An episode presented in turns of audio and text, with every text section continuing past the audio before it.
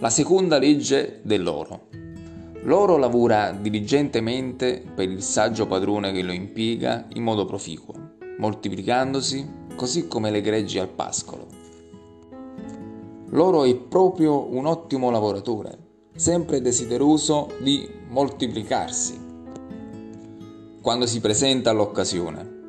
A chiunque abbia messo da parte dell'oro si presentano le occasioni per poterlo sfruttare nel modo più proficuo.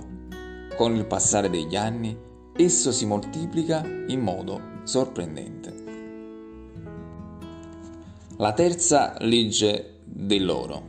L'oro è sotto la protezione del padrone previdente che lo investe affidandosi al consiglio di uomini saggi nell'amministrarlo.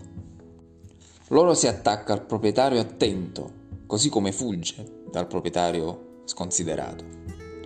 Colui che cerca consiglio da chi è capace di gestire l'oro impara presto a non mettere in pericolo il suo tesoro, ma a tenerlo al sicuro e a vederlo crescere con gioia.